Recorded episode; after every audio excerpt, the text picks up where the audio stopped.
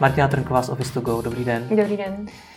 Podnikatelé na vás a na vaše asistentky delegují svou práci, o tom jsme si povídali i v předchozím videu. Každý podnikatel ale potřebuje pomoc něčím jiným. Co všechno lze tak obecně na takovou asistentku delegovat? Na asistentku jde vlastně delegovat úplně, úplně všechno. Eh, záleží samozřejmě, co ten, ten klient přesně, eh, přesně potřebuje, ale dá se tam přidat jakákoliv činnost. Ta asistentka je schopná to zařídit buď osobně, nebo potom ve spolupráci s kýmkoliv, eh, kdo je odborník na tu danou činnost. Co jsou takové ty nejčastější úkoly konkrétní, které klienti delegují na vás?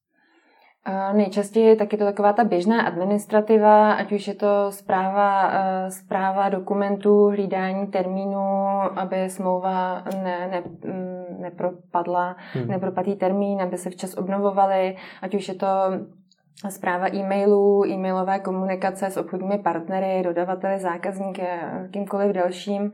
Eh, může to být eh, tele, eh, přesměrování telefonu v době, kdy je ten klient na jednání a potřebuje být v klidu, ale nechce ztratit ten telefon.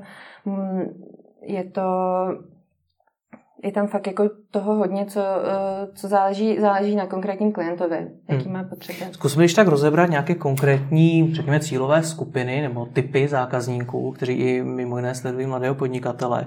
S čím mi dokážete pomoci, když jsem třeba freelancer, když podnikám na volné noze?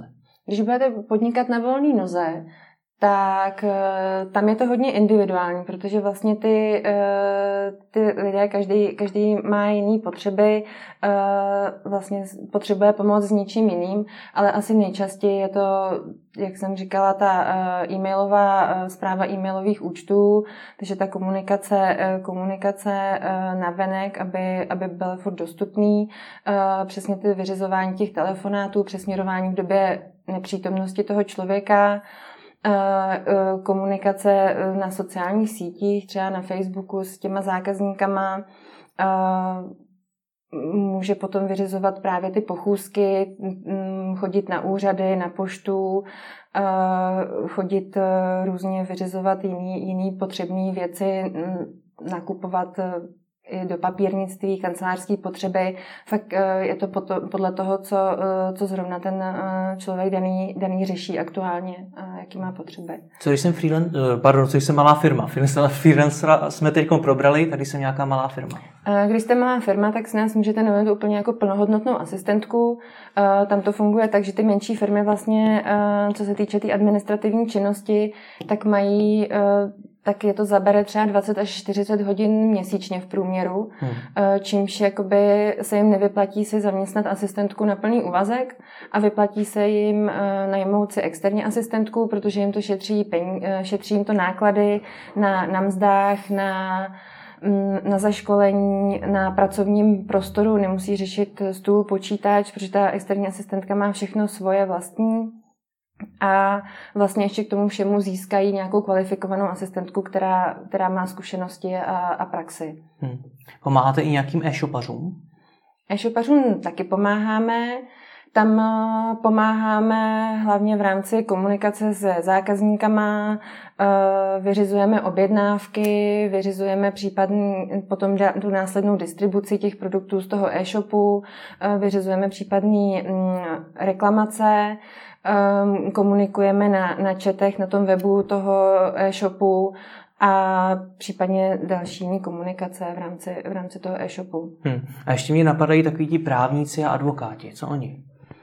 Právníci a advokáti, to, jsou, to je poměrně specifická skupina, která, která externí asistentky využívá docela často. A tam oni využívají asistentky i kolikrát až dvě, dvě na jednou, protože jednu asistentku využívají na takovou tu běžnou, běžnou administrativu, kdy ta asistentka i třeba dochází jednou týdně do kanceláře, zaeviduje veškerou poštu, která přišla tomu právníkovi, advokátovi, Eh, případně vyřídí eh, datovou schránku, eh, může dojít právě zase zpátky na poštu s aktuální poštou a vyřídí ty dokumenty nebo je k ruce aspoň na nějaký potřebný čas tomu člověku.